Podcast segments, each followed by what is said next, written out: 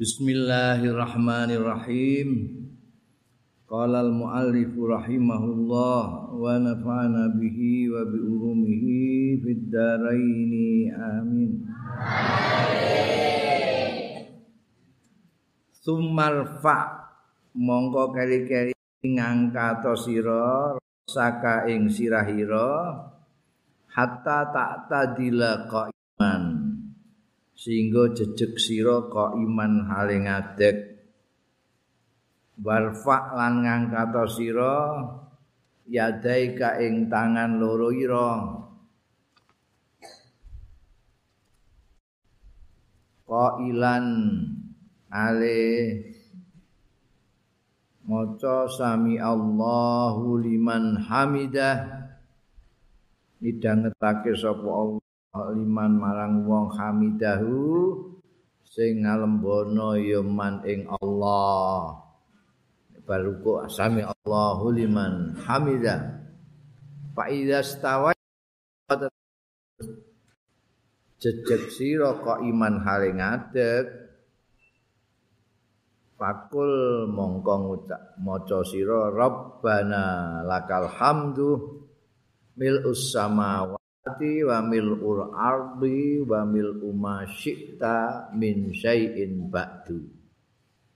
Begitu Kok muni sami Allahu liman hamidan. Wis jejeg meneh muni rabbana duh pangeran kula lakal hamdu iku kagungane panjenengan. In angking suwiji-wiji bakdu sakwise sak kebake langit sak kebake mau kabeh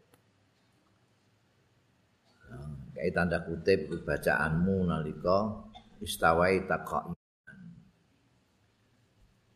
wa in kunta fi faridatis subhi lan lam faridatis subhi ing dalem sembayang fardu subuh faqra'il kunut mongko maca sira al kunuta ing kunut fil raq'ati tsaniyati ing dalem rakaat sing kedua fi tidalika ing dalem iktidalira minar ruku'i saking rukuk maca kunut sakwise itidal saka rukuk nek rakaat kedua subuh maca kunut. Sumasjud monggo keri-keri sujud sira mukabbiran hale maca takbir. Ghaira rafi'il yadain tanpa angkat tangan loro. Sujud tanpa ngangkat tangan dulu langsung nyelorot mengisor. wadok awalan lan nyerehno sira awalan ing dalem kawitane alal arti ngatasé tanah rukbataika dengkul loro ira dhisik sumayadai kai tangan loro ira kabeh sumajab hatika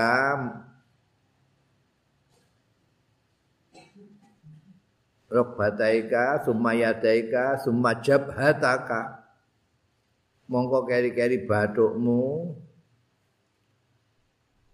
maksufatan hale terbuka. Jono tutup.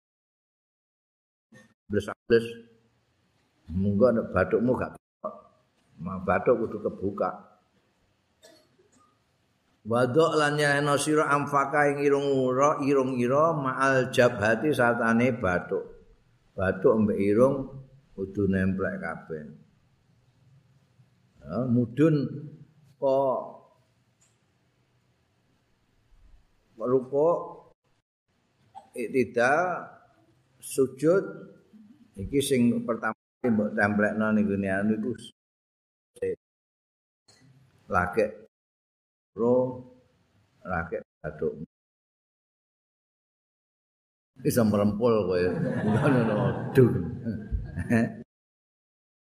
Tapi benggang ini aja ini. Tapi aja metenteng ya aja ini pokoknya dibuka ngono aja metenteng. Wa akilan ngangkat sira sajadah iku wandele ngono. Eh?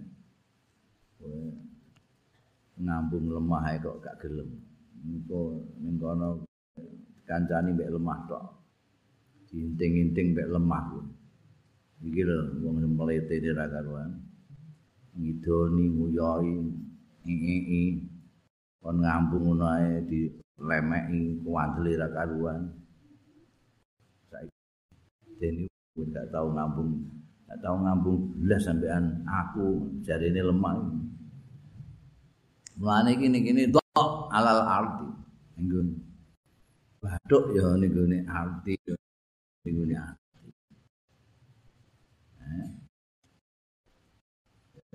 berakrab-akrab dengan tanah ya mah gue tak ambung ya ape karo aja mbok retot aku hmm. Waduk yadai kalan nyelehno sira ing tangan loro ira alal ardi ing atase tanah hadwa mangkibai setentang seincer pundak loro ira. Balat tufaris utawa la tafros lan aja. Apa kaya. Paros itu kaya penggaweane singa nek. Dadi kenane to ngono apa ngono ngono ae kaya manane piye? Aja beber sira dira aika ing lengen loro ira alal ardi ngatate tanah. Ya sujud terus kaya macan kenane ditempelno kabeh iku aja kenane aja mbok tempelno tanah pisan. Ini cukup tanganmu. Wa qul lan maca sira subhana rabbiyal a'la salasan. Maca subhana rabbiyal a'la salasan itu subhana rabbiyal a'la maha suci. Pangeran kula al a'la kang maha luhur. Sekaligus itu mengukuhkan kerendahanmu karena kamu meletakkan kepalamu yang paling dur enggak usah badanmu yang paling tinggi ke bawah sambil mengucapkan subhana rabbiyal a'la untuk menegaskan ketinggiannya Allah taala. Win mengisor. Menunjukkan rendahmu dan ketinggiannya Allah subhana rabbiyal a'la.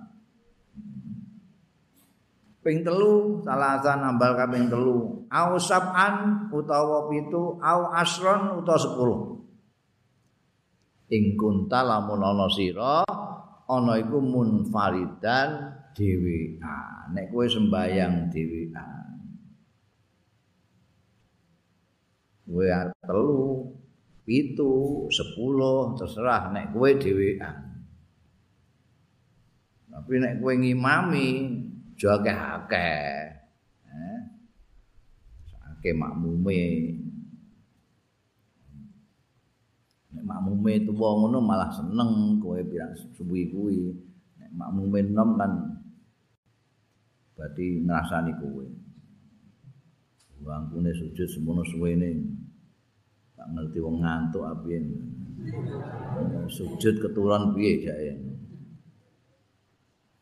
Sumal fa'ra saka mongko keri-keri ngangkat sira rak saka ing sirahira minas sujud saing sujud muka biran hale tepi Allah. Hatta tak tadila nggo jejeg sira jalan hale lungguh. Wajlis lan lungguh sira ala rijli kal yusra di atas sikil al yusra sing kiwa wansab lan jejegna sira qadamakal yuna ing delamaan ira sing tengen. Kaya biasane kowe salat iku ah. Wadok lan yahena sira yadaika ing tangan loro ira ala fakhidaika ing atase pupu loro ira. Wal asabi hale utawi driji-drijine tanganmu iku mansuratan terbuka kabeh. Ora nyeketem wakul an maca sira rabbil firli warhamni warzuqni wahdini wajburni wa afini wa afwani Duh Gusti Pangeran ighfir mugi ngapunten panjenengan li dateng kula. Warhamni lan mugi melasi panjenengan ing kula. Warzuqni lan mugi paring rezeki panjenengan ing kula wahdini lan mugi nedahaken panjenengan ing kula wajburni lan mugi nambeli panjenengan ing kula nek ana kirang-kirange wa afini lan mugi milujengaken panjenengan ing kula wa fulan mugi ngapunten panjenengan ani saking kula. Oh iku donga ngono apike yang mbok liwati. Eh? Kula waca kula waca ora mbok sadari. Saking ngapale. Allah Akbar. Eh, padahal iku donga apike ra karuan. Jaluk dinapura, jaluk diwelasi Allah njaluk diparingi rezeki, njaluk diparingi hidayah. Wah, wis komplit pokok. Sumasjud mongko kari-kari sujud sira sajdatan taniyatan duka dua. Dalika kaya mengkono-mengkono sujud sing pertama. Jalisan mongko nuli. Gak sira. Lungguh lil istirahah fi kulli rakaatin ing dalam setiap rakaat. La syahid sing ora maca tasyahud sira akibah on iring-iring iki sumatakum. Takum ngatur al-ardi lan nyerehno sira al yadaini ing tangan loro alal ardi ngatasé tanah. Wa qadim kondisi sira ihdari jelaika ing salah sisine sikil loro ira fi halatil irtifa'i nalika keadaan munggah lemeh ngadeg iku aja kok salah sijine mbok nggo mbok ajok nang ngarep ngarepmu. Kali balapan ngono gak. Wabtati lan miwitono sira bitakbiratil irtifa lan takbir arep munggah. Kau sujud kau linggih iki mau. Allahu akbar. Indal qurbi min hadil jilsatil istiraha nalikane parek min hati saking watese lungguh istirahat. Wa madya lan dawaake jilsah ila inti sofir tifaika tumekane setengah munggahira ila kiamika madeki Allahu akbar wal takun lan supaya ana apa hadil jilsah iki lenggah enggak istirahah itu ana iku jilsatan khafifatan. Ya. Aja suwe-suwe jilsatan khafifatan lenggah yang enteng khafifatan itu. Mukhtatifatan sing cepat. Rasa suwe-suwe. Wa sholli lan salat tasaniyata ing salat rakaat sing kedua. Kal ula kaya dene sing pertama mau. Wa ait lan baleno balenono sira at-ta'awudha ing maca ta'awud fil ibtida ing dalam kawitane. Kaya rakaat pertama kamu sebelum baca-baca kamu baca ta'awud dulu. A'udzubillahi minasyaitonir rajim ya Sumajlis fi rakaati tsaniyati. Monggo keri-keri lenggah sira fi rakaat tsaniyati dalam rakaat sing kedua. Lit tasyahudi kanggo tahasud lit tasyahudil awali kanggo tasyahud awal. Wadok lan nyerehno sira al yadal yumna ing tanganmu sing sebelah tengen fi julu sit tasyahudi ing dalam lenggah tasahud alal fakhidil yumna ing atase pupumu sing tengen. Makbudatal asabi ale gegemake driji-drijine. Illal musabbihat kejaba jari telunjuk. Illal musabbihat wal ibhamelan jempol. Gegemno liyane jempol karo apa iki telunjuk telunjuk kok basa Jawane? Penuduh. Fatul silahuma nek iki nek penuduh hembean jempol mbalno sira ora sampe gegemno lepasno nglepasno sira ing musabbihalan abham. Wansur wansur negakno sira musabbihata yubnaka ing driji penuduh ira sing tengen. Driji penuduh tengen ira. Inda kaulika nalikane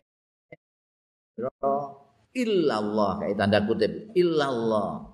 Jadi drijimu penuduh itu mau rak lepas gini aja. La ilaha illallah. Itu ditegakkan kayak tanda kutip illallah itu la inda kaulika ora nek nalika nalika ucapanmu la ilaha. Iki tak tanda kutip. Jadi tokmu negakno penuduhmu iki aja kok pas la ilaha illallah la ilaha terus mbok kenekno ga aja mbok kenekno sik ngenteni nek illallah. La ilaha illallah lah kek ora ning la ilaha ngono gak. La ilaha illallah. Pas illallah. Oh, ini untuk menegaskan. Tidak ada Tuhan kecuali Allah. Wado al yadal wado lan ya nasira al yadal yusra ing tanganmu sing kiwa mansuratan hale terbuka suratal asabi terbuka al fakhril yusra atase pupu sing kiwa. Wajlis lan nunggu sira ala rijlikal yusra ing atase sikilira al yusra sing kiwa.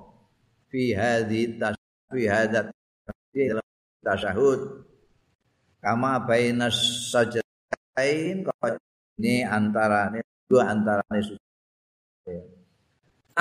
lan ing dalam tasahud akhir mutawarikan hale lungguh tawarruk iku biyen ngaji ning kowe iku ana linggih bakul lombok mbek linggih bakul kain. Iku nek gak biasa ning ngene pasar ngerti. Jadi pokoknya linggih kayak biasa niku. Kowe nek linggih pertama kali tasyahud pertama kan lain dengan linggih sing terakhir. Linggih terakhir itu bakul kain. Sikil kiwa linggihi mbok tutumpangi sikil tengen.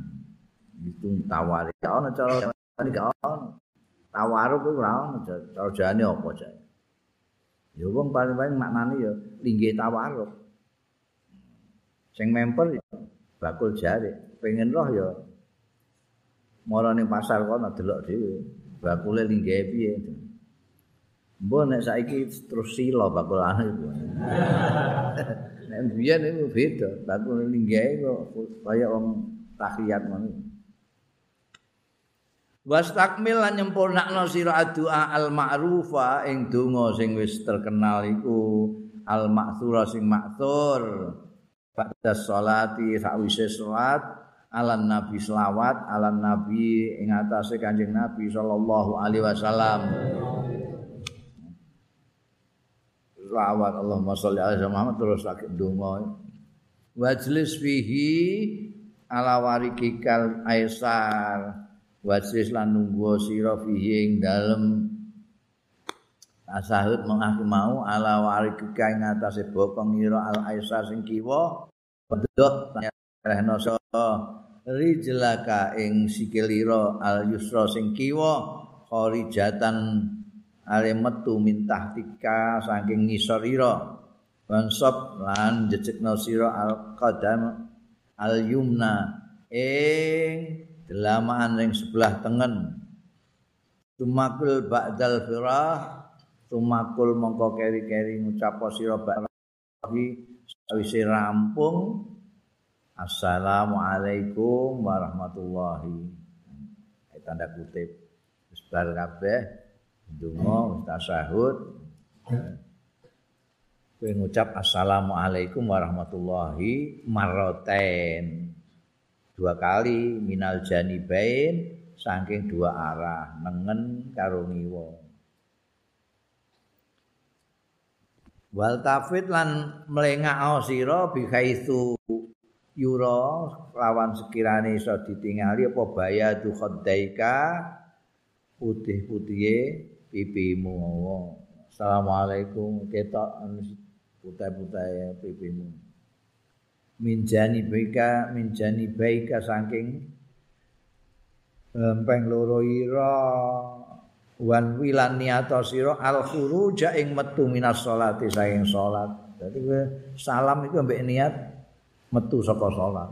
Mergo kowe ikhram itu Allahu akbar itu niat melbu salat. Gitu melbu salat kowe sudah gak kayak orang-orang biasa sudah ada aturan-aturan.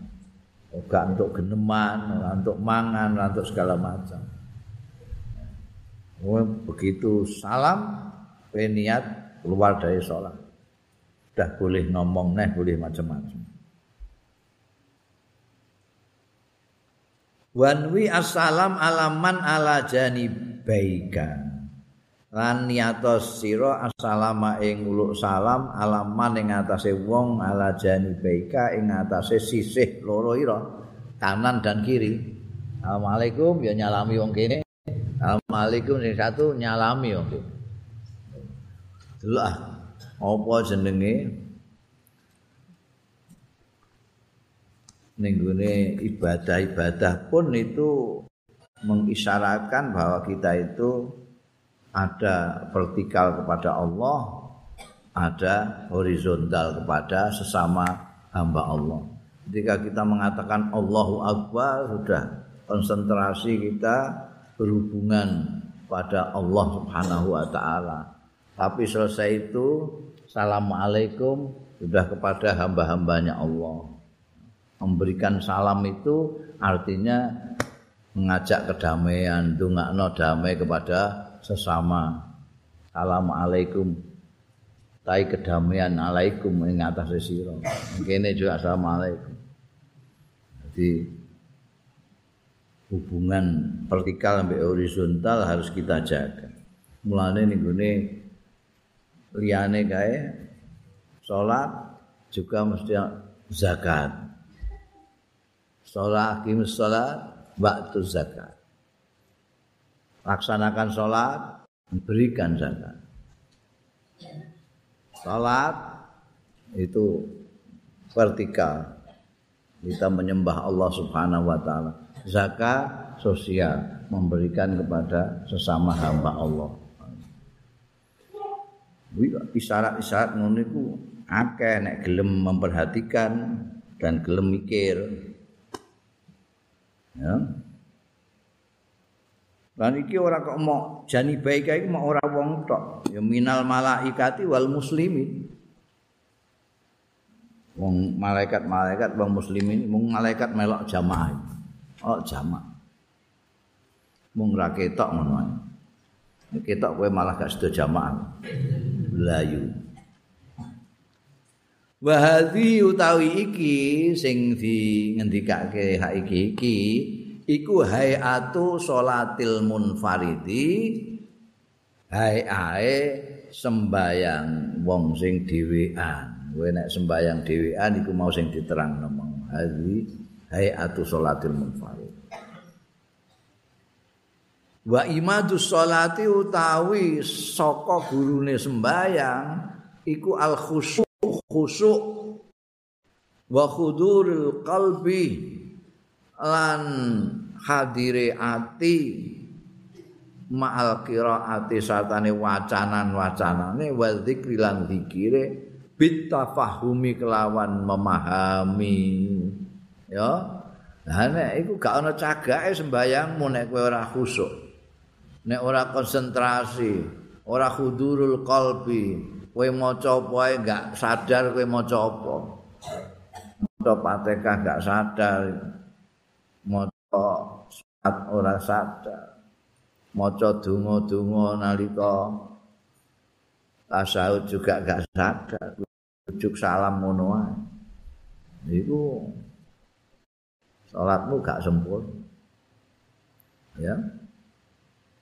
Wa qala al hasan al basri lan dawuh sapa syekh hasan imam hasan al basri al hasan al basri ini salah satu ulama tabiin terbesar. Orang Basrah mulai disebut Basrah. Disebut-sebut sebagai mujadid pertama. Jadi mujadid pertama itu ada yang dari golongan pemerintahan atau dari golongan agama. Golongan pemerintahan ini pada waktu itu yang mujadid Umar bin Abdul Aziz sing dijuluki Umar kedua karena keadilannya, ketegasannya, sayangnya kepada rakyat koyok sahabat Umar bin Khattab. Ana sing juluki neh khalifah kelima. Khalifah Rasidin yang kelima. Makanya dia disebut-sebut Umar bin Abdul Aziz salah satu mujadid karena setiap ujung abad Allah karena kasihnya kepada umat ini mengirim mengutus seorang mujadid yang pertama itu disebut-sebut Umar bin Abdul Aziz dan Hasan Al Basri dan itu sosial banget Khalifah. Bin Abdul minta kepada Al Hasan Al Basri untuk menasehati saya ini mendapat amanah jadi khalifah. Amanat tanggung jawab saja saya pada Allah dan kepada rakyat. Maka sampean nasihati saya. Saiki jadi dilatih terus nasihat kiai kira ya.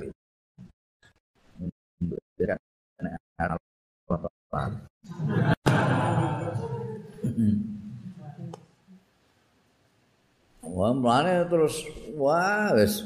Asale padahal Abdul Aziz itu ya kaya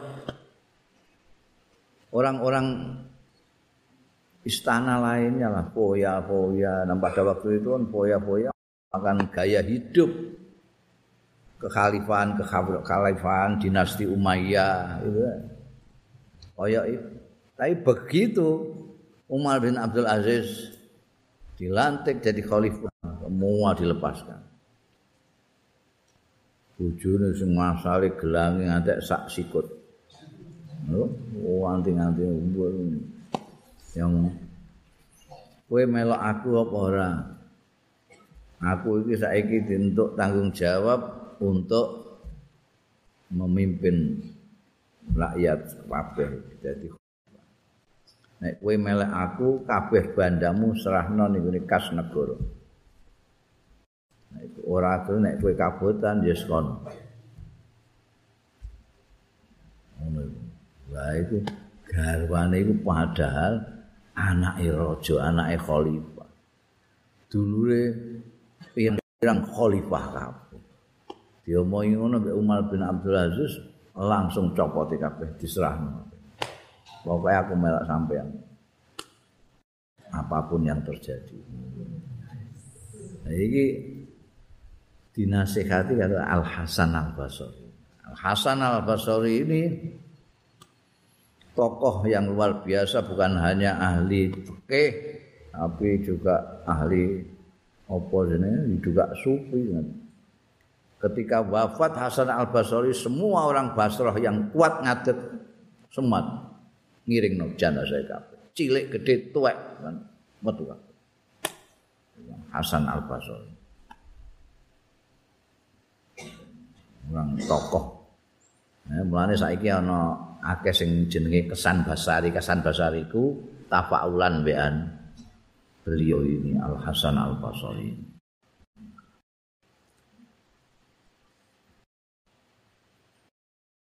Hasan Basri ku di no dhuwur kene iku apartemene wong Nasrani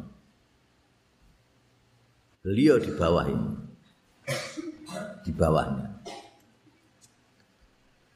Waktu ketika beliau sakit, tonggone sing dhuwur iki sing nasrani mudhun tilik. Tilik beliau. Piye kabar? Ya, alhamdulillah. Matur nuwun mbok tilikin. Lah sing tamu sing tilik iki nyawang ana ember ning sandike peturane Al Hasan Al Basri. Ana isine sithik rada butek ngono.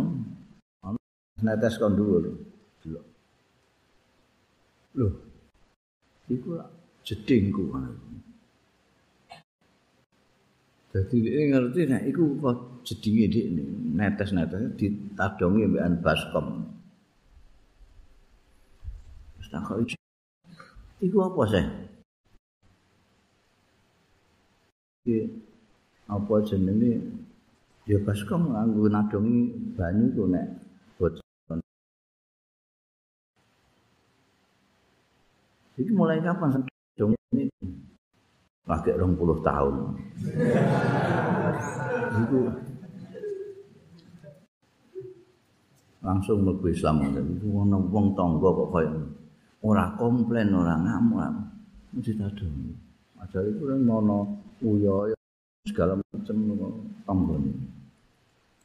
Itu Al Hasan Al Basri. Jadi bukan hanya ngalim tapi perilakunya juga itu ngidap-ngidap. Iki sing ngendika wa qala Al Hasan Al Basri rahimahullah taala kullu salatin la yahduru fihal qalbu fahiya ilal uqubati asra. Tapi ngendikane galak juga ini. Kulu salate nutun salat layah duru fiha sing ora hadir fiha ing dalem salate napa alqol buati. Sing salat fahiya mongko tai salat ilal ukubati marang siksa iku asra luwe cepet timbangane untuk ganjaran. Masyaallah iki diganjar apa disiksa itu delok-delok sembayangmu. Sembayangmu hudurul qalbi ya. Ganjaran. Nek ora hudur bayang makmum gak sadar belas kecuali menalika takbir tok Allahu akbar niat sembayang bariku sanggel Allahu akbar makmum melok Allahu akbar imame sami Allah terus ora sadar blas ujug-ujug imame salam assalamualaikum. Eh kok sebar iku ora kudur. Wa qala lan dawuh sapa Rasulullah kanjeng Rasul sallallahu alaihi wasallam. Nek kowe muni nek wae iku Al Hasan Al Basri ora nabi ora utusane kok. Iki Rasulullah lah iki ing agama Islam dawuhe Kanjeng Rasul innal abda. Setuhune kawula la yusalli yen sembayang ya abad. As-salata ing salat. Fala yuktabu lahu minha. Mongko ora dicatet lahu kanggo abad. Minha sanging salat. Nanging salate. Apa sudusuha? Seper ename salat. Wala usruha lan ora seper sepule salat Jadi wong salat eh, iku lumayan lah isih. Jaremu lumayan isih ana 16. Isih ana 10 e. Dadi ora ora 100% dicatat sebagai salat mau 16 sampai 10. Mergo apa? Wa inna ma yuktabul abdu min salati. angin pestine dicatet apa al abdu kawula lil abdi ya inama yuktabu angin pestine dicatet lil abdi kanggo kawula min salati saing salate abad. Apa biqadri ma aqala min? Kelawan seukur barang akala sing menyadari ya abad minha saking salatuhu jadi yang dicatat itu ya kamu yang menyadari sholatmu itu. Nah, menyadari sholatmu Allah Akbar tok ya iku tok. Jadi ada bariku seorang menyadari maca Fatihah barang ya di luar kepala. Awake dhewe iku kan salat itu kan di luar kepala. Saking apal ya. Apal itu nek bahasa Indonesianya di luar kepala. Kowe apal itu? Wah, di luar kepala. Itu apal banget. Ora sampe pikir Fatihah semua hafal. Nek bahasa Arab di luar kepala iku andhril qalbi. Yo andhril qalbi ora usah diangen-angen lambi iso meluncur nek Fatihah ae. Fatihah ambek kulhu biasane. Eh, iku sing tanpa dipikir apal. sembayang kita itu apal gitu itu. Akbar hafal, Fatihah hafal. Nguruk wacanane ya wis hafal, ora sampe pikir neh wis iso subhanallahil azim ya bihamdih. Sami Allah ya otomatis. Jadi di luar kepala. Lah padahal salat iku sing dicatet sing di dalam kepala. Ora di luar kepala. ora an zahril qalbi jabane ati tapi fil qalbi salat itu di dalam kepala ora di luar kepala. Salat itu fil qalbi di dalam hati ora an zahril qalbi ning gurine Jadi lumayan nek kowe ana sepenem eh? Sepuluh salatmu sing dicatet lumayan. Per 10 ping 10 kanjil 100 adabul imamati wal qudwati. Etikane pengimaman lan pemakmuman. Khutbah itu mengikuti imamah itu kepemimpinan.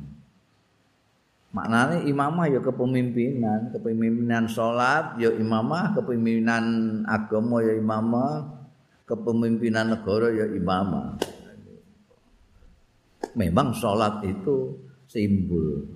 Mane kowe ngerti etikane imamah, ngerti etikane qudwah, kowe iso dadi pemimpin ya iso, dadi rakyat jelata ya iso. Yang bagi prayoga lil imami kedua imam apa ayu khaffifa yen to ngentengake ya imam as-shalata ing sembayange hmm iki mbah gak ngerti mbah pancen ndekne kepengin engkek ya. Banyak imam-imam itu yang nggak tahu etikanya ngimami itu. Ngimami itu nek kowe dadi imam iku kudu ngentengno salatmu. Meskipun nalika kowe sembayang dhewean berat banget sing mbok waca ngatamna Baqarah. Embean surat An'am misalnya tapi nek kowe ngimami kok mbok waca Baqarah mbek surat Nisa misalnya iku gak ngerti etikane dadi imam Lah saiki kan beda. Nek sembayang dhewean cuma pete ra karuan, nek ngimami suwine ra karuan. Iku rak padha karo ngetok-ngetokno khusuk ya. Ora nganggo etika. Etikane imam itu yukhaffif as-salat. Ndak wonten dalile. Terus saiki senengane tanya dalil to. Ndak iya ngono. Saya lihat sembayang di mana-mana kok imamnya mesti suwi-suwi ngono. Khotbah barang dilewer-dilewer ngono. Iki apa no dalile kok kon yukhaffaf itu. Sembayange kon nyepetno kon ngentengno. Yukhaffaf itu ngentengno. Ola Anas ngendika sapa salat Anas bin Malik radhiyallahu anhu. Kamu tahu Anas bin Malik dia melayani Kanjeng Nabi Muhammad lebih dari 10 tahun.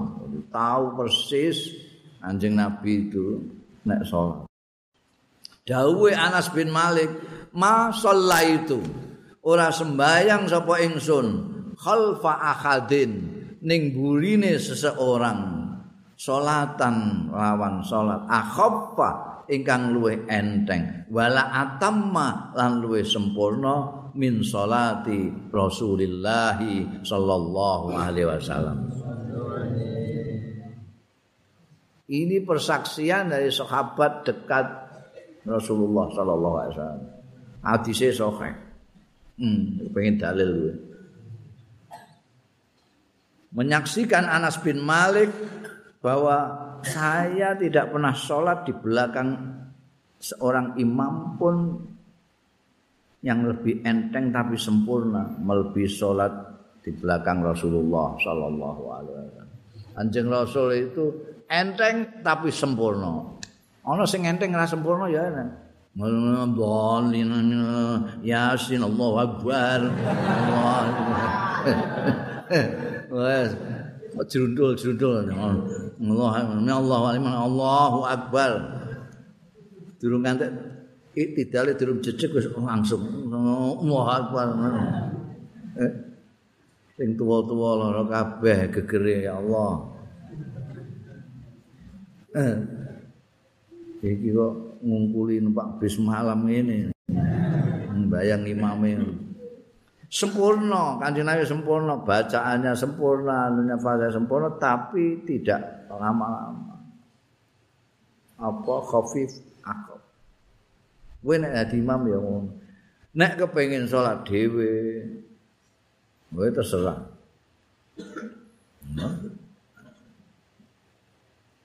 aja mbok walik aja mbok walik nek kowe sembayang dhewean cepet nek sembayang mbek wong suwine ra karuan wah sujude ora ndangak-ndangak ngantek wong keturun makmume ngantek keturun ya Allah. Tahiyate yo suwi ra salam-salam. Ngono iku. Imam ngono iku berarti orang ngaji bidayatul hidayah. Nek ngaji ini mesti ngerti. Ngono iku apike biyen iku Muad bin Jabal sahabat para kanjeng Nabi Muhammad sallallahu alaihi wasallam. Tahu diutus ning delegasi dakwah ning Yaman jazirah Arab sebelah selatan kanjeng suatu ketika Muad bin Jabal iki imami sembahyang Isya. Baru sembahyang Isya, jamaah itu udah rame-rame demo. Ninggune Kanjeng Rasul sallallahu alaihi wasallam, madulnya sahabat Muaz bin Jabal. Wah, Kanjeng Nabi wah ngapokno tiyang umat Muaz bin Jabal niku santri jenengan Muaz bin Jabal. Lho napa napa? Lho niki nak awake dhewe niki wau bar jamaah kali ki mbake salat Isya. Terus piye? Lah ki mbake rakaat awal niku ngatamake Baqarah. Rakaat kaping kalih ngatamake surat Nisa. Niki dengkul nganti tesih ndredeg kabeh. Hmm. Loh, kanjeng Nabi pemimpin bijaksana ya. mengadakan cek and recheck nah itu saya timbali Muad bin Jabal. Apa bener Muad kowe mau bar investigasi ya apa cara kene apa investigasi. Bener bar ngimami surat Isya. Nggih kan ya bener rakaat awal kowe ngatamno Baqarah rakaat kedua An-Nisa nggih kanjeng Nabi lagek didukan berarti emeh dilem apa piye ngono malah juga lho kowe Iya. Aja gawe fitnah. Kowe iku sembayang ditutno wong akeh. Ana sing tuwa, ana sing enom, ana sing ditunggoni penggawean, ditunggu penggawean bareng. Lah nek kowe sembayang dhewean, meh ngatamno Quran kurang percaya. Silahkan. Tapi nek kowe ditutno wong akeh ya kowe kudu tak karepmu dhewe, kudu sengen. Ya, iku ora kok anggur dawa mesti apik uga. Kadang-kadang kan awake dhewe kan oleh duwi-duwi mesti mau apik iki. Soale Gusti Allah mesti. La ilaha illallah. Iku kok ngerti nek Gusti Allah seneng barang iku. Angger niru Kanjeng Nabi ya agak ketok seneng apa ora itu nek kowe ngikuti Kanjeng Nabi. Kanjeng Nabi. Jadi pemimpin itu di depan itu harus ngomong rakyat sing mengikutinya. Ojo sakarepe dhewe. Nek kowe gak iso dadi pimpinan ya dadi makmum saja. Nek gak iso ngomong ya ora usah dadi pimpinan. Dadi rakyat lata malah kepenak karek manut. Ya, karek manut. Ya kowe dadak ning ngarep ngono. Malah kadang-kadang ngoyok dadi imam barang. ini kan kudu malah ndawuhno sing apik iku malah demokratis jadi imam sak durunge ngimami kandha karo jamaah. Piye iki? Enake? Dawa apa cendek apa? Surate sabihis?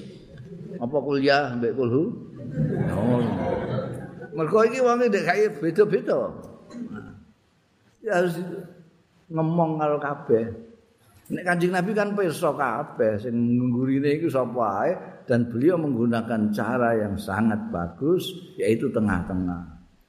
Sehingga wong tua juga tidak menganggap itu terlalu cepat, sing enom ya tidak menganggap itu terlalu ndlew. Itu model Nabi. Ya iki mau kalimatnya sekabat Anas bin Malik itu tepat. Akaf tapi atam. Enteng tapi sempurna. Biasanya wong enteng itu ora sempurna.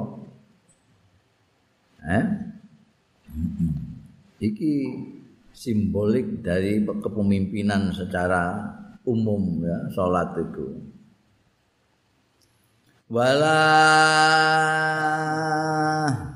yukabir lan ora tebir sapa imam malam yafrah sadurunge rampung sapa al muadzinu muadzin minal iqamati saking iqamat iqamat durung rampung imam wis Allahu akbar mangat temen ngantek sing komat kaget lha ben komate selesai dulu. Ora kena imam kowe dadi imam terus dugujug takbir sak durunge muadzin rampung sapa komat. Wa malam tastawi lan sing durung rapi apa asufufu barisan. Mulane terus imame terus neliti biyen kan neliti barisan kaya baris pemimpin itu pemimpin sholat itu kayak pemimpin tentara juga didelok Ayo rapi-rapi. Sabu, sabu. Sabu suku fakum. Inna tasbih atas suku min iqamati sholat. Iki rapi dalam sop ini termasuk bagian dari sholat. Ayo, sing rapi. Iku aku ketok. Ayo. rapi itu. Berarti biar nek makmum kanjeng Nabi Muhammad SAW itu rabat itu kaya bunyanil marsus, kaya bangunan dari. Anjing Nabi rukuk Allahu akbar. Allahu akbar. Mi Allah liman Allah. Itu. Saiki agak ada. Wis di wis diabani sawu sufu vakum wis digarisi ngisore barang dhuwur kadang-kadang dikai tali. Kok isih plencah plenco ngono ya. Mergo atine ora iso isih plencah plenco. itu hati itu mencerminkan apa amaliyahnya ini hati ini gak iso padu gak iso padu cerai berai Hmm. Ya kaya kehidupane wong Islam saiki iku ya ana sing rono, ana sing rene. Polone sing kono kono duwe ulama dhewe, kene duwe ulama dhewe. Ana duwe pemimpin dhewe, kene duwe pemimpin dhewe gak jelas. Pokoke sembayang rapi kaya jaman Kanjeng Nabi iso. Dikongkon ambek imame delok imame sapa sih. Imame balaku ta ora? Balaku ya wis ngono iku. Ngaleh masjid. Eh, gak cocok wis ngaleh masjid. Golek imam sing cocok. Nek gak ana sing cocok masjid-masjid kabeh ya ora salat.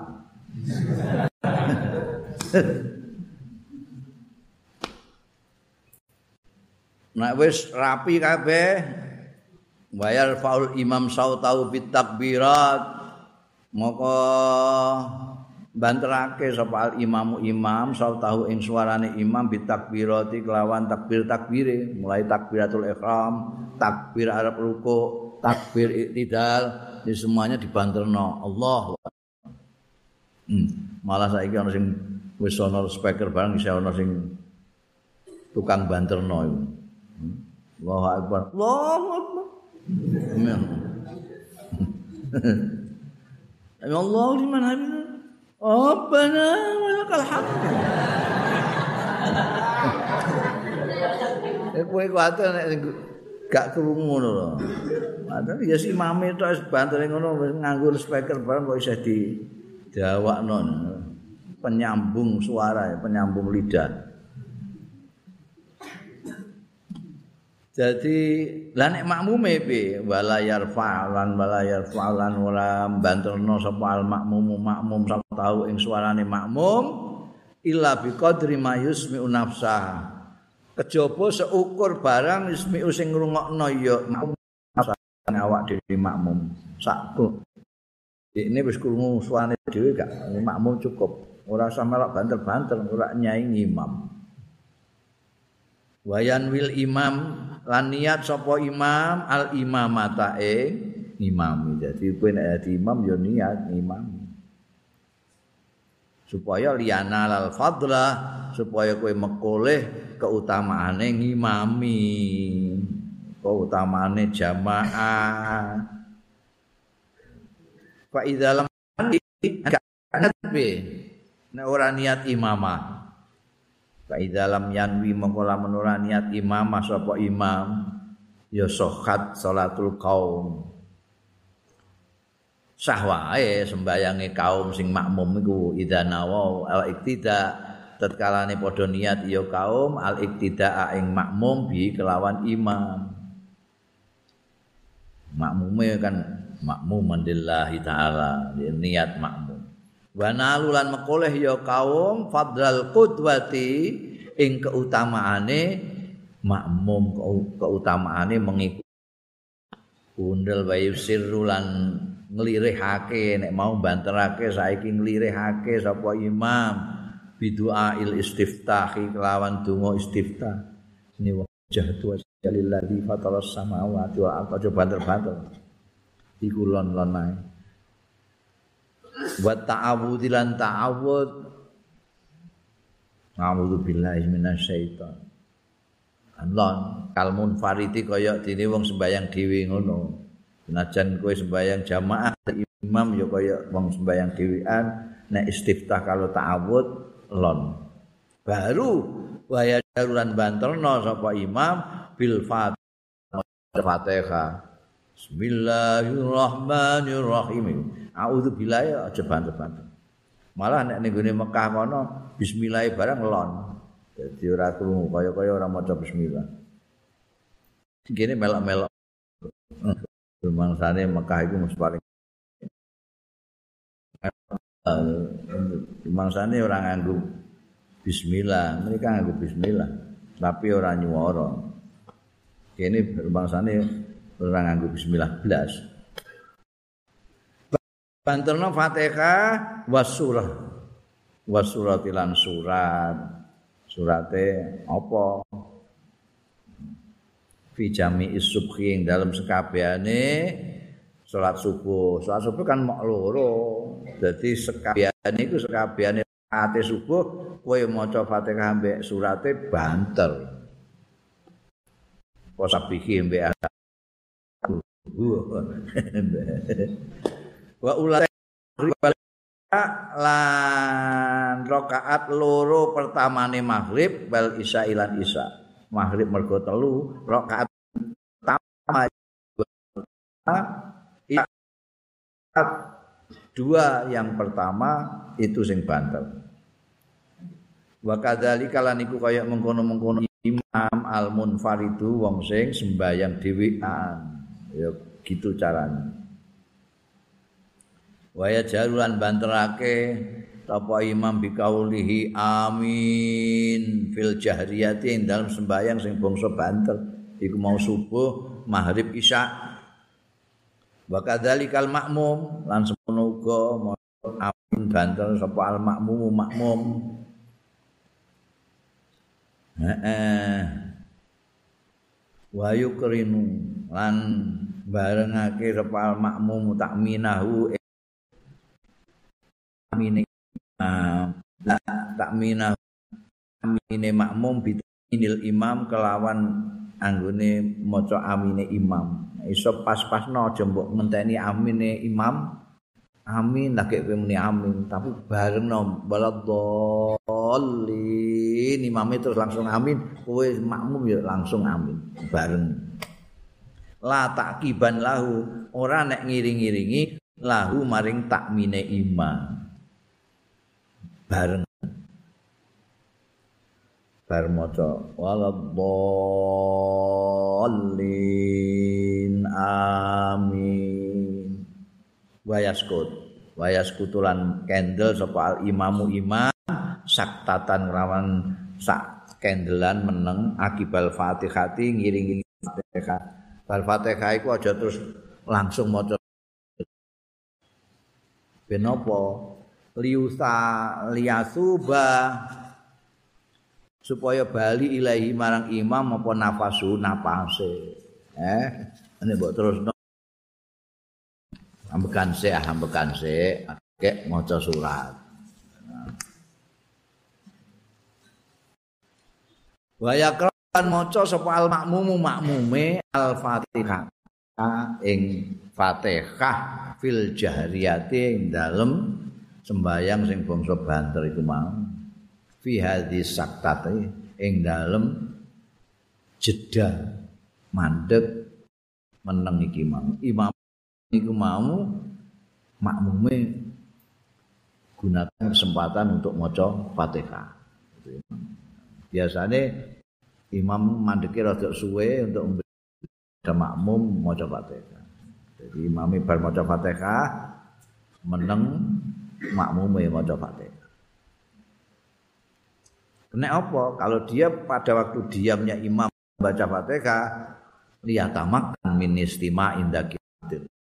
Supaya ini bisa minal istima'i saking ngrungokno inda qiraatil imam nalikan wacanane imam nalika imame maca surat ini iso ngrungokno dengan tenang karena dia sudah Fatihah ketika imamnya diam tadi.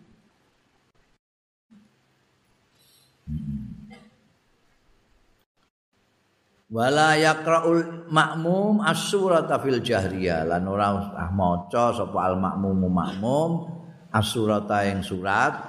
Ben imame sing maca fil jahriyah ing dalem sembayang sing jahriyah. Subuh maghrib isya sing maca surah ya imame ae makmum ora usah illa idza lam yasma' kejaba tatkalane ora krungu sapa makmum sautal imami ing suarane imam.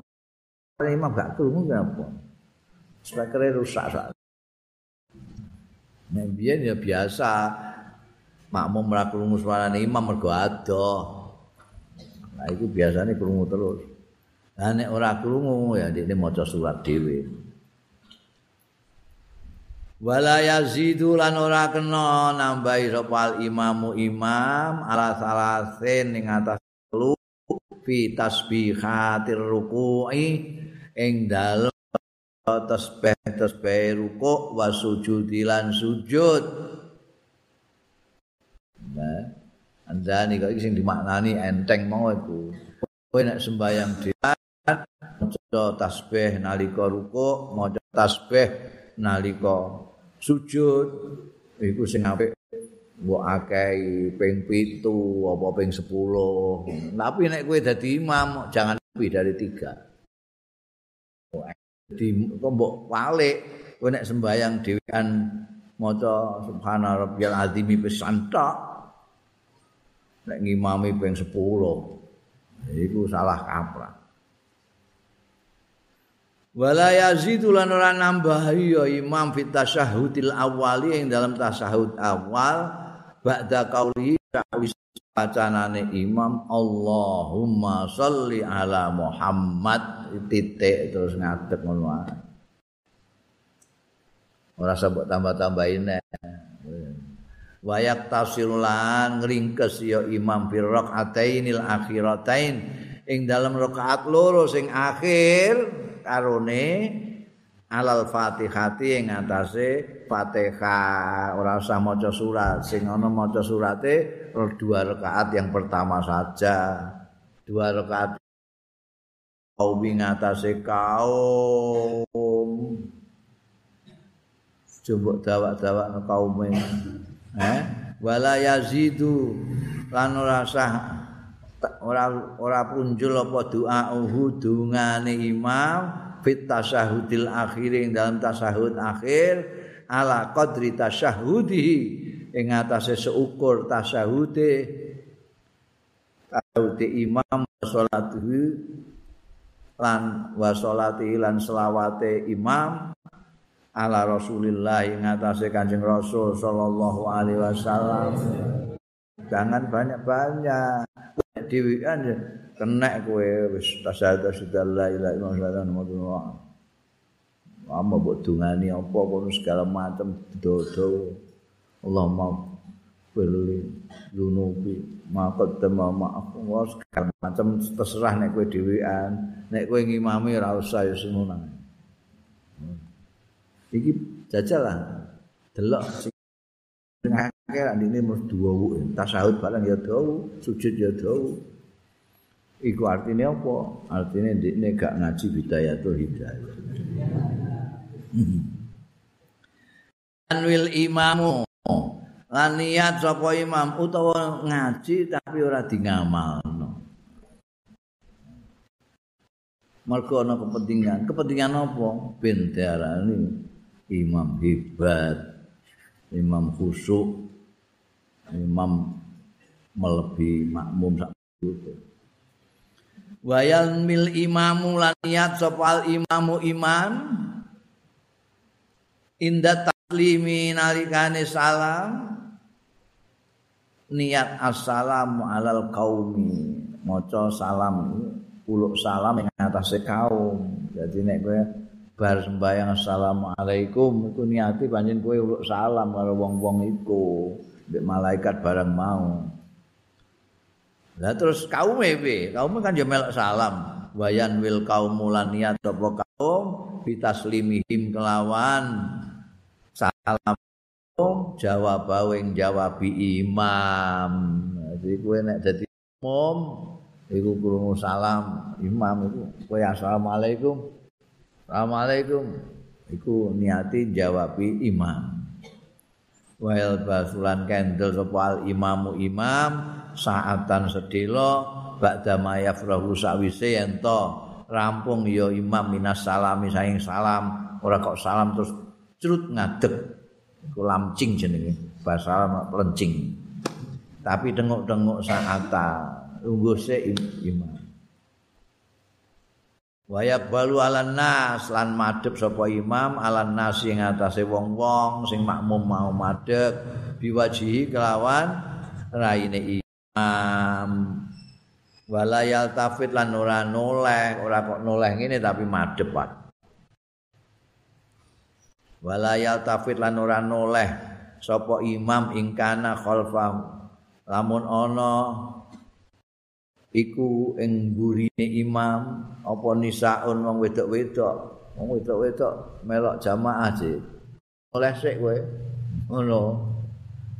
Lian sarif lian lian sarifan hmm? lian sarif supaya bubaran sik nisa mau awalan ing dalam kawitane baru agek mleng walayaku aja ora kena ngadeg sapa akadun wong suwiji minal kaum. Kaum tegese jamaah sing makmum mau aja ngadeg sik hatayaku mal imam sehingga ngadeg sapa imamu imam. Biasane kan padha pating slentir dong ngadeg kabeh. Imame saya tengok-tengok ditinggal dhewean. Eh itu gak ngerti etika itu etikane makmum kudu ngenteni imame wiridane dawa iki? Ya kowe melok wiridan dawa gak kena. Niku wayan sarifu mulane imam itu iku mau dikandakne kudu iso ngemom makmume. Wiridan juga aja dawa-dawa. Ben makmume iki yo sing ditunggu penggawean barang iku ora kesusu ngono.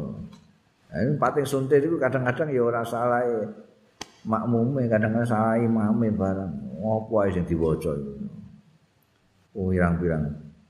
Jadi kadang-kadang imam itu ekstrim, ono sing ora wiridan belas, cengkelak lamcing ya enek, sing kadung wiridan wiridane gak buar-buar iku enek. Ora gelem tengah-tengah. Tengah-tengah kan enak.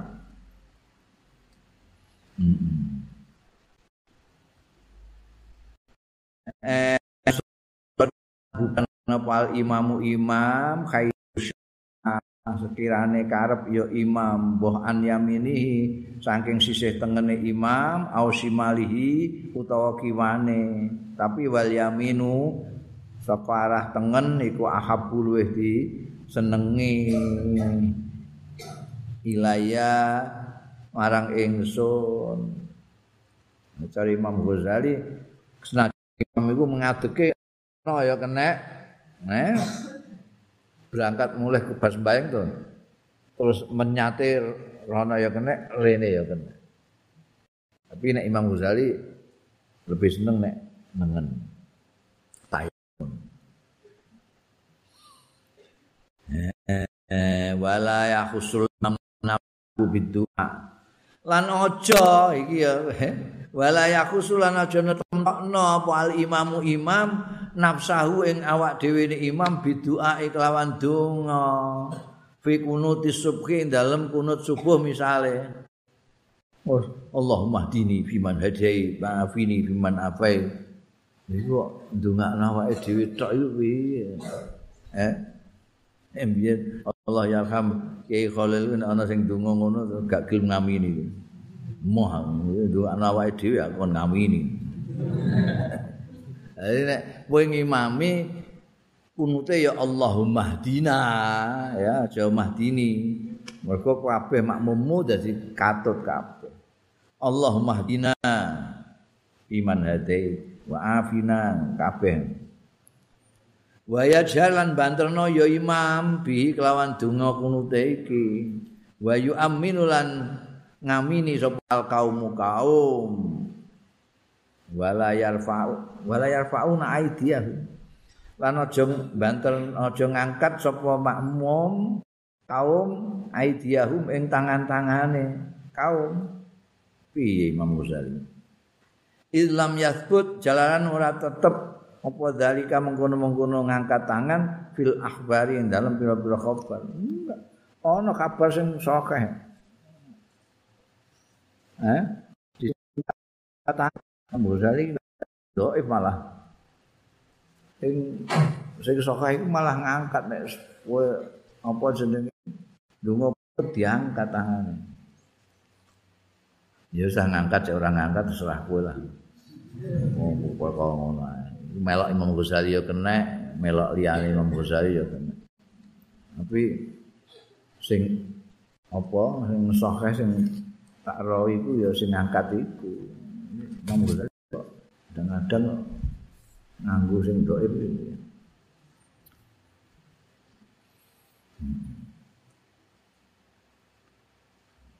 gaweane monggo dari pirang-pirang karangane pirang-pirang padana para kowe nganggur ngajimu kitab sitok ini kitab pirang-pirang. Liwatan sithik ya ora apa-apa.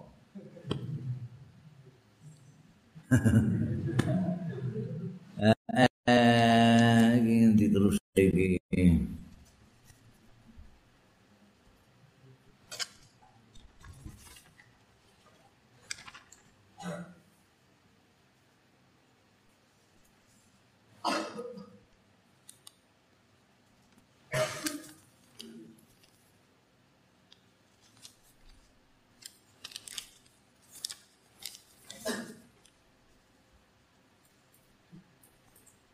kitab kuning ini orang kitab kuno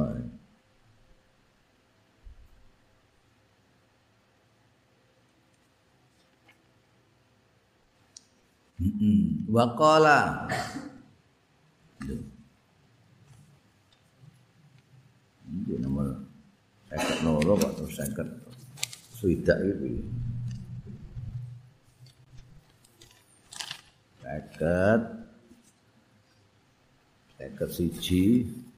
Seket loro. Frida iki seket telu Allah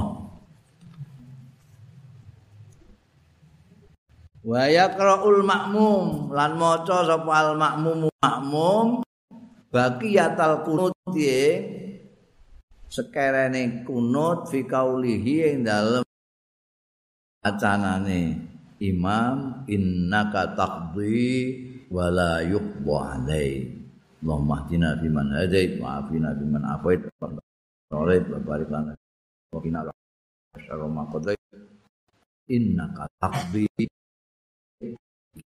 mum malak mosto amilan mereka sing mau kan apa jenenge donga mau kan donga Allah mahdina fi hadait wa afina fi afait itu donga kabeh.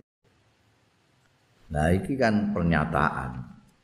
Innaka sak temui panjenengan Gusti utak mutusi wala yubdu alaika boten diputusi apa alaika panjenengan. Nah iki makmum melok muni ke imame biasanya terus meneng lon-lon.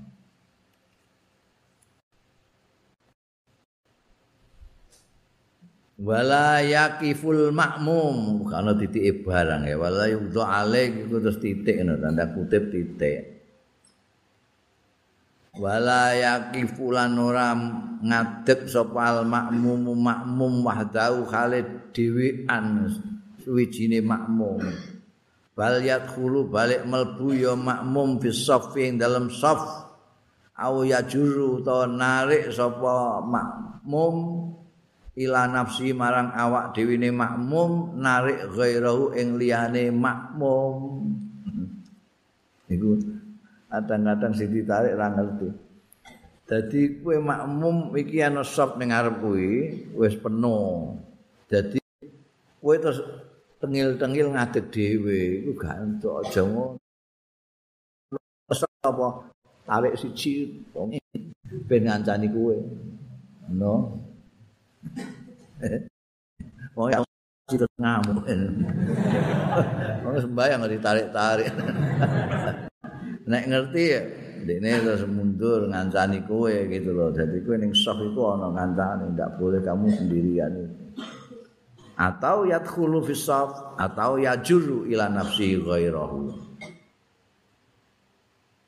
Wala yang bagilan ora kena ora prayoga lil makmumi kedue makmum apa ayat aqaddama yanto maju ya makmum alal imami ing atase imam fi afali disi lah disi makmum ora kena disi alal imam ing atase imame fi afali ing dalem laku-lakune imam au yusawihi madani aja Jadi ini rukuk terus kowe bareng rukuk gak ngono. Entah ini rukuke sampai tekan baru kowe rukuk. Apa meneh disiki tambah kena.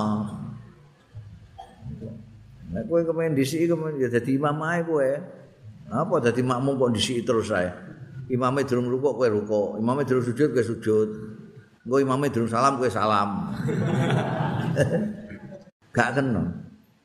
Mung dadi makmum ya kudu imam.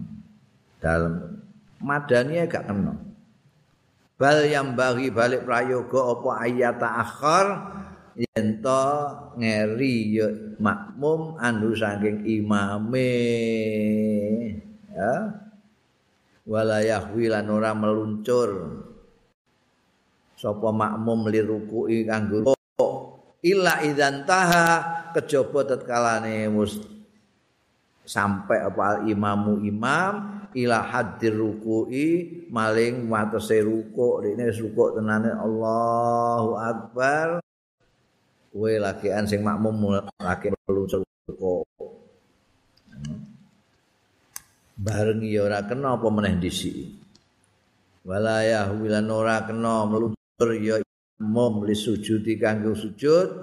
Malam tasil ini durung ketemu apa jabhatul imam batuke imam ilal arti maling tanah. Kowe aja melok sujud sik susu sujud lah apa ben imam sampai sujute iku sampai ngambung. Lemah lah kayak kowe mengikuti. No. iku etikane makmum. Totok Jum'ah etikane Jumatan. Ilam ngerti sira? Annal Idul Mukminin merupakan hari rayane wong-wong. Ana akad iku gone wong Nasrani Sabtu gone wong Yahudi Jumat iku hari rayane wong Islam. Wa huwa utawi yaumul jum'ah iku yaumun syarifun dina sing mulya. Khassa istikan sapa Allah azza jalla bihi kelawan yaumul jum'ah hadil ummata umat ini diberi keistimewaan dengan hari Jumat. Hari baik hari raya.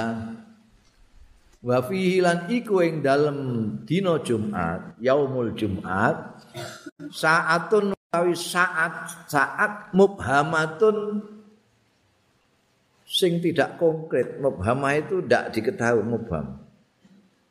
Iku kapan? Coba takokno wong mubham Mubham itu tidak konkret jam semene jam semene bar subuh apa bar zuhur apa barisa apa kapan enggak jelas. Mubhamah itu enggak konkret. La yuwafiquha orang ngepasi ha ing saat sapa abdun muslimun kawula muslim yasalu sing nyuwun ya abdun Allah taala ing Gusti Allah taala fiha ing dalem saah. Hajat ing hajat ila atahu kejaba paring sapa Allah hu ing mus abdun mus iya ing iya hajate. Di Jumat ana saat yang tidak diberitahukan kapannya. Mubhamah golek ide. Jadi kayak Lailatul Qadar. Mubhama. Kapannya enggak diberitahukan tapi ada. Hari Jumat itu ada saat yang tidak diberitahukan kapan.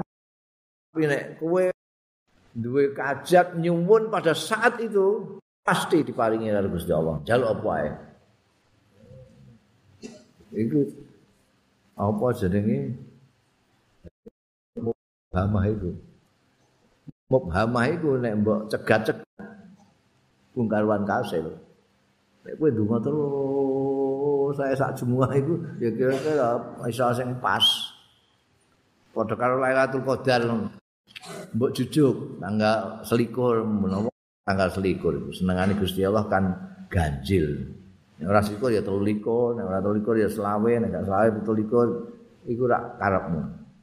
Wong iku mubhama. Durung karuan pas. Engko kowe mbok cegat selikur kali-kali telu likur. Nggih.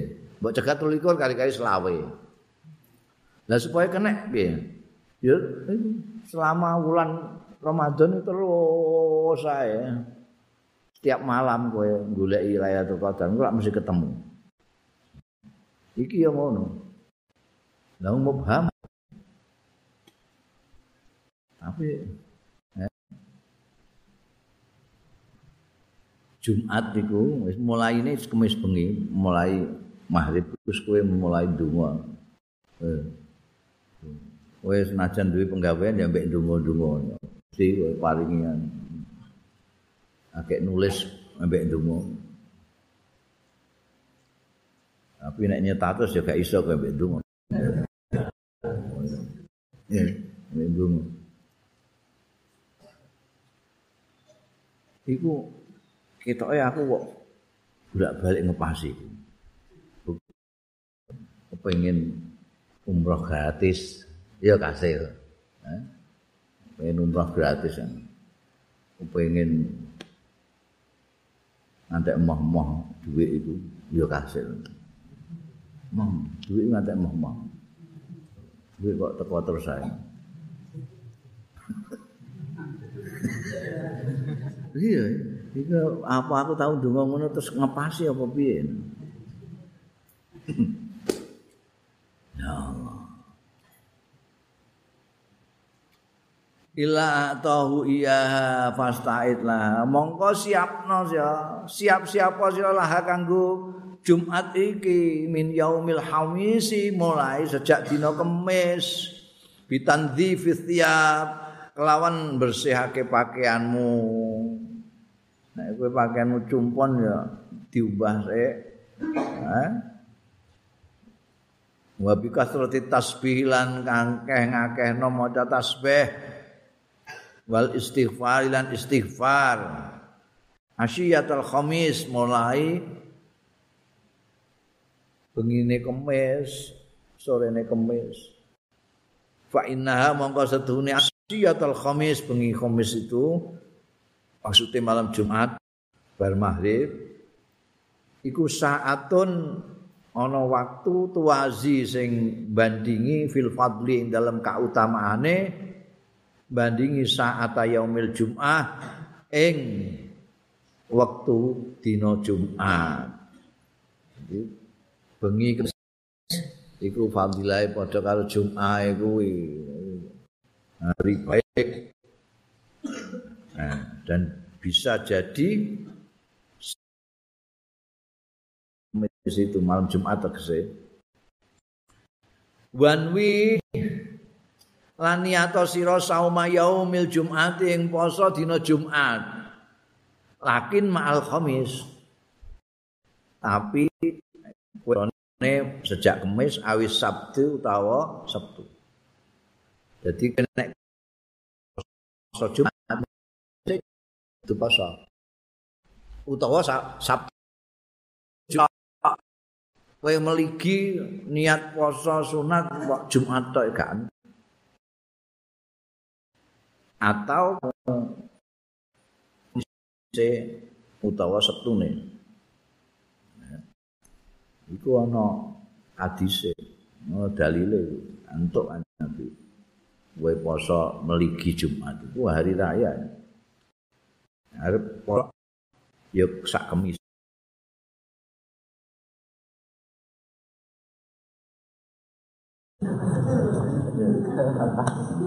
Maka ahabu siap ilallah ta'ala. Wastakmil gunakna sira minat tibi saking muwangen gunakna atiyaba ma indaka ingkang luweh harum harume minyak indaka mungguwe kowe duwe minyak apa? Golek sing paling wangi dhewe. Ya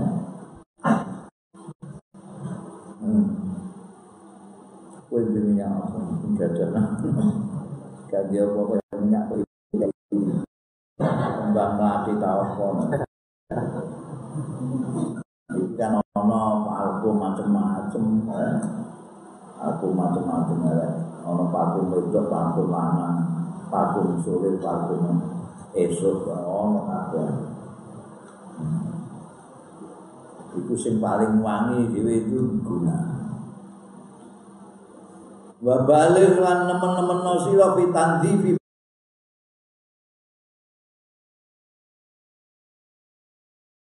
Ta'il anwa'in nadhafati asawun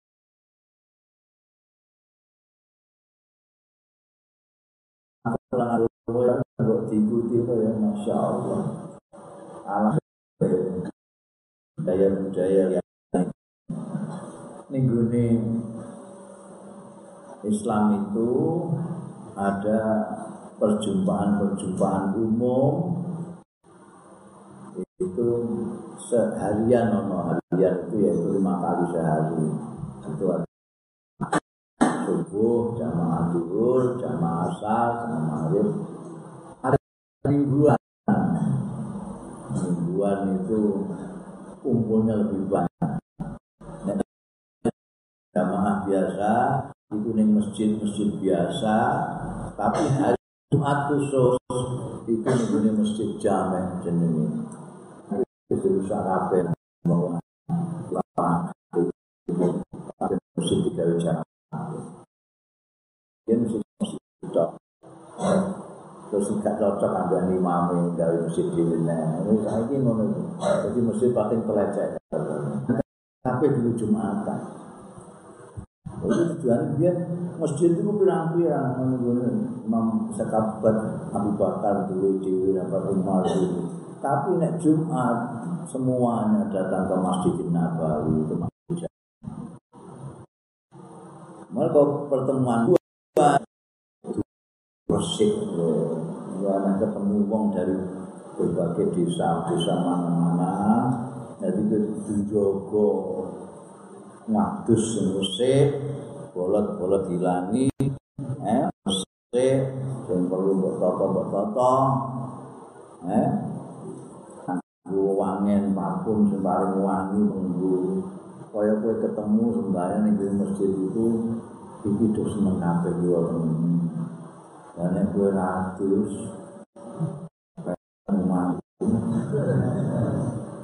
Pola sikatan, Allahu Akbar. Ora kabeh kan.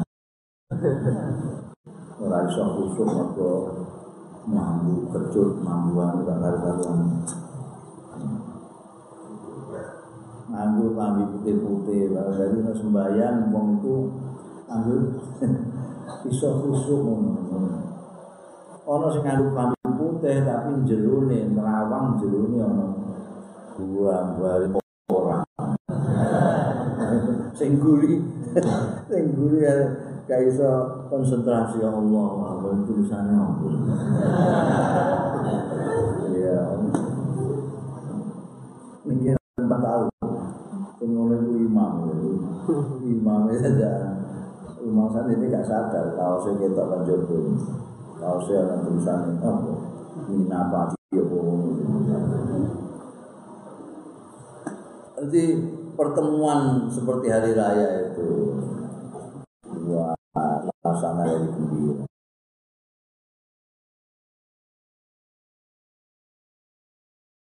Kita mau tolong dong, kan Mengembang Jakarta biasanya lah Jumatan, alasannya musafir. Kalau itu malah diperlono. Masjid jamaah ditinggal moron Jakarta baru membayar munas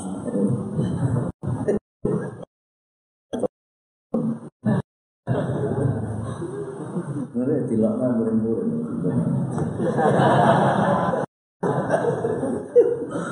Ini kalau kita apa ya? Berguna ini kita mendidik ya kalau Itu mana itu Jangan biar Mulai di sana jangan mengumpulkan Ya, dia zaman akhir tuh apa kiamat harus keliwat. Harus tuh. Jadi ini kiamat tanggal 12 bulan 12 tahun 12. Nah itu tahun 17. Keliwat. Jadi ada model-model mana itu dan orang mau bid'ah itu pancen pantas nang di akhir. Dalil dia dalil sing ora ibadah mahdoh di bid'ah bid'ah mudah sing ora ibadah maktuh di bid'ah bid'ah ini mah jumatan ibadah nah gak di bid'ah dia mau bid'ah namun Dulu gak fitnah itu piye? Jadi ini nek fitnah itu sing zaman kanjeng Nabi gak ono saiki dianakno kaya muda itu fitnah. Biar gak ono tahlilan saiki tahlilan itu fitnah. Dan dia apa ono jamaah dari jalan eh jalan raya aspal itu.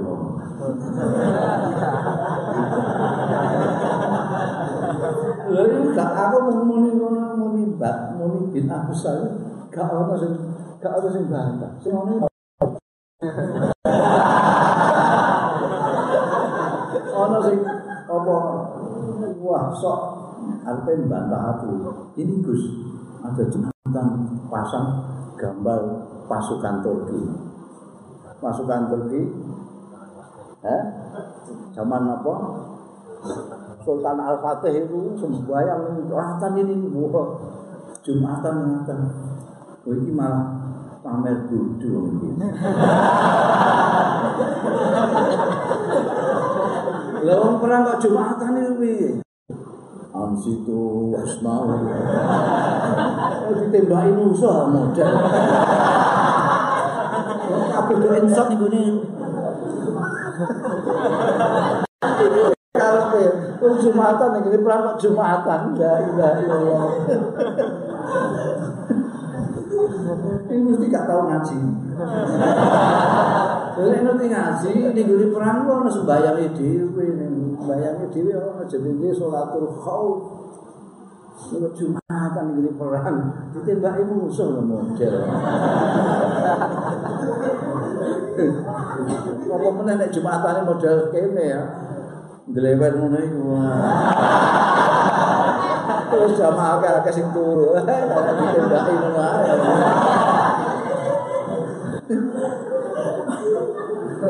Aku kadang-kadang ketunggu ya, pengen ngeplak.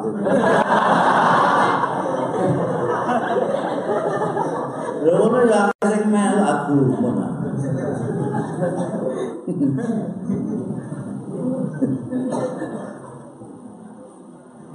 Eh, eh, gue nek kowe wis nganggo wangen-wangen wan Wah. Suma. Takir ilal jami isu-isu anjiro ilal jami marang masjid jame was'a ilaiha. Lan tumandang sira ilaiha marang jame ma alal hayati. Ila alal hayinati. Hayina bahania. Hayinati ala hinati. Alon-alon. Wasakinati lan anteng. Fakat kala bahwa teman-teman wis dawuh sapa Kanjeng Rasul sallallahu alaihi wasallam? Man roha ilal jumati sapane wong sing berangkat ilal jumati ning ngene jumatan fis saatil ula ing dalam saat yang pertama. Pakaan nama mongko kaya-kaya korba korban sapa man roha badanatan oh ing unta. Nek mangkat isuk dhewe. Wah dhewe mangkat dhewe padha karo korban unta. Unta lu pitung wedhus nilai ini korban. Waman roha sapani wong sing berangkat. Bisaati tsaniyati ing dalam saat yang kedua. Pakaan nama mongko kaya-kaya setuhune koroba pakaan nama koroba kaya-kaya korban sapa man roha bakaratan ing sapi. Oh. kan biasa sapi. Semua yang kedua sapi. Waman roha sapani wong berangkat di saat tali tadi ing dalam saat sing ketiga maka annama qarraba mongko kaya kaya korban sapa man kapsan akron ing domba sing bertanduk akron. Waman roha sapane wong sing berangkat yaman fi saati rabi'ah. Ing dalam saat yang keempat fa'aka annama qarraba mongko kaya kaya korban sapa wong bujajatan ing pitik. Korban pitik.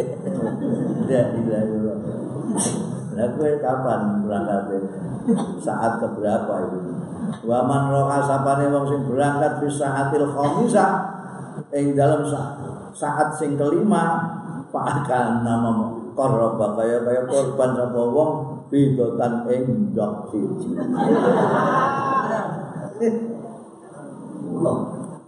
Saya ndok. Ndok.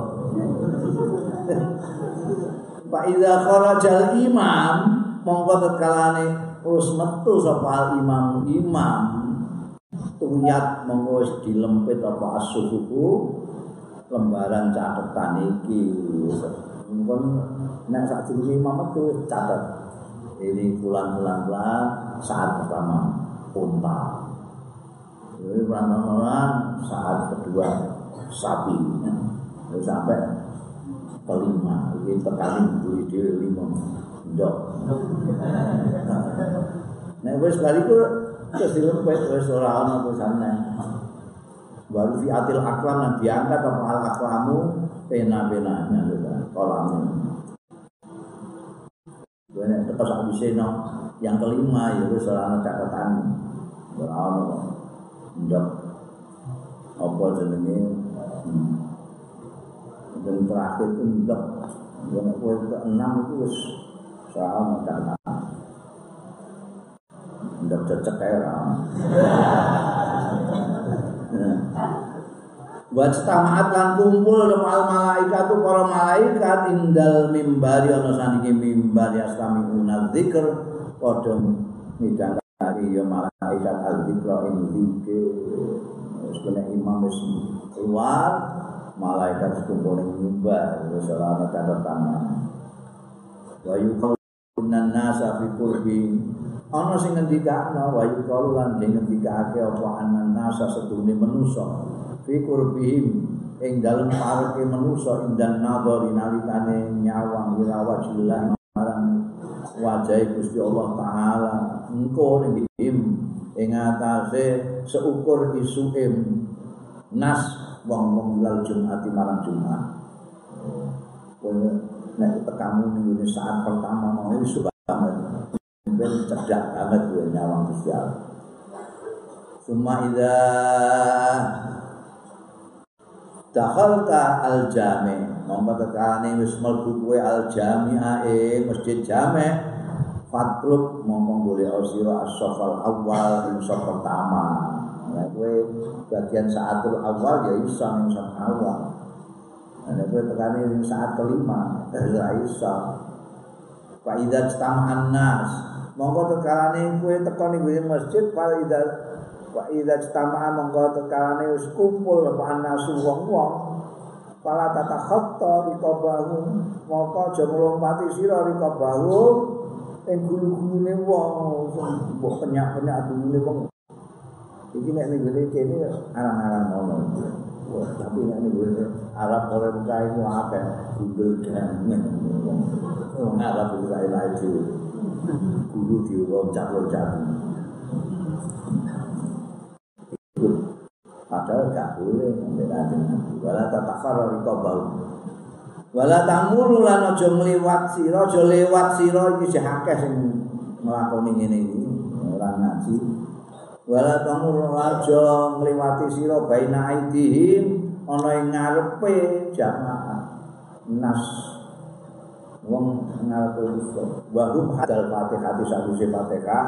Maca al ikhlasa ing surat ikhlas khamsi namara seket maratan itu itu yang bener tapi jadi sembahyang patang rakaat sunat setiap rakaat maca Fatihah ambean surat Ikhlas ben Jadi patang rakaat itu 200 surat Ikhlas. Wafil khobari monggo iku tetep ing dalem sucining khobar ning gone hadis utawi annaman fa'ala dalika sune wong sing nindakake yang mandalika ing mengkono-mengkono salat patang rakaat atau Fatihah lan Ikhlas 50 setiap rakaatnya lam yamut orang bisa hatta yara sehingga ngerti sapa man mak adau ing panggunane man minal jannati saking swarga. Oh, jadi sumbut kowe maca semua akeh mergo balesane kaya ngene. Jadi tak durunge mati kowe roh oh panggonan kuwi swarga kono. Au yura lahu tawa diweruhake ya mang adalu lahu marang man. Wala tatruk lan aja tinggal sira at-tahiyata ing salat tahiyatan masjid, aja tinggal salat tahiyatan masjid wa ing kana imam yahtub senajan ana sapa imam imam ana iku lagi khutbah tapi nek imam khutbah tahiyat ya aja dawa-dawa singkat saja lah. Ora usah maca sakit barang apa. Suatu gue atau mau coba mau coba Terus pakai katak ngono. Cepet imam wis khotbah. Wa minas sunnati lan iku termasuk kesunahan. Antakro autayen to maca sira fi arba rakaatin nek kowe gak seket iki orang pilihan lain eh pilihan lain kowe apa maca 50 surat ikhlas apa iki? Antakro fi arba rakaatin Tuhan am tapi tapi wa toha lan surat toha wa yasin surat yasin. Eh dari patang rakaat itu rakaat pertama an'am rakaat kedua kafi rakaat ketiga toha artinya yasin. Wah, mungkin kiat pula. Pak ilam takdir lemah kelamun ora mampu sira ya pas suratul yasin rakaat pertama yasin. Itu pilihan ana pilihan ketiga itu suratul yasin rakaat kedua wa dukhon wa dukhon nomor anu rakaat ketiga alif lam mim sajdah nomor papat suratul mulk Karena aku nanti keempat Risiko Nilai Wala tatu wala kada wala tata lan aja tinggal sira kira ata hadis suat maca iki surat-surat fi lailatul jumat ing dalem benine jumat. Surat yasin tubat lan saja surat muluk itu. Papiha mongko iku ing dalem. Hadis suat fadlun kathirun utawi keutamaan sing gedhe sing akeh. Wah, kula mboten kiat nek ngomong sedaya pun mboten kiat. Wa malam yuksin dari kasapane sing ora iso ya dari kae ngono mau ya kowe ketawa guyu. Fal yuktir mongko ngekene ya man mingkira ati suratil ikhlasi saking maca surat ikhlas. Nek kowe ra gelem maca iku eh, surat-surat itu, surat muluk, surat kahfi, surat yasin, ini malam Jumat itu, kue yang surat ikhlas saya sing akeh, gampang itu kue apal. Wa akhir lan kenya-kenya siro minas sholat saking selawat ala Rasulillah ing atase Kanjeng Rasul sallallahu alaihi wasallam. Fi hadzal yaumi dalam iki dina khosatan khususe. Senajan gue selawat ning hari-hari biasa biasa selawat tapi khusus di dina Jumat ini perbanyaklah pada selawat. Selawat apa wa mahma kharajal imamu. Lan semongso-mongso metu. Sapa il imamu imam. Fakta wa mahma kharaja wallahu a'lam